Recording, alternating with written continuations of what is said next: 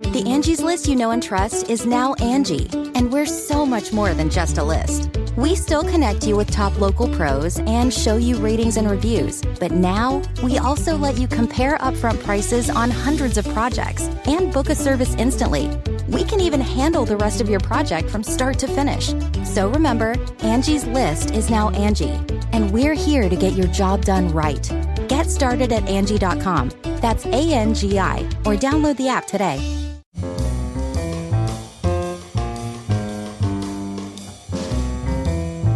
This is Merriam Webster's Word of the Day podcast for Thursday, September 18th.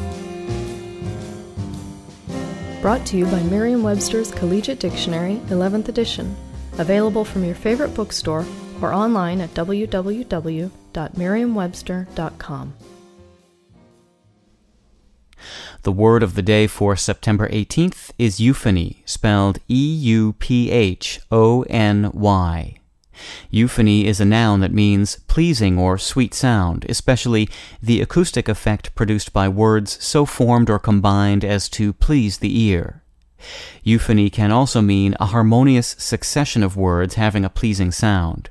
Here's the word used in a sentence. The poet chose words for the sake of euphony and rhythm as well as rhyme. Euphony was borrowed from French at the beginning of the 1600s.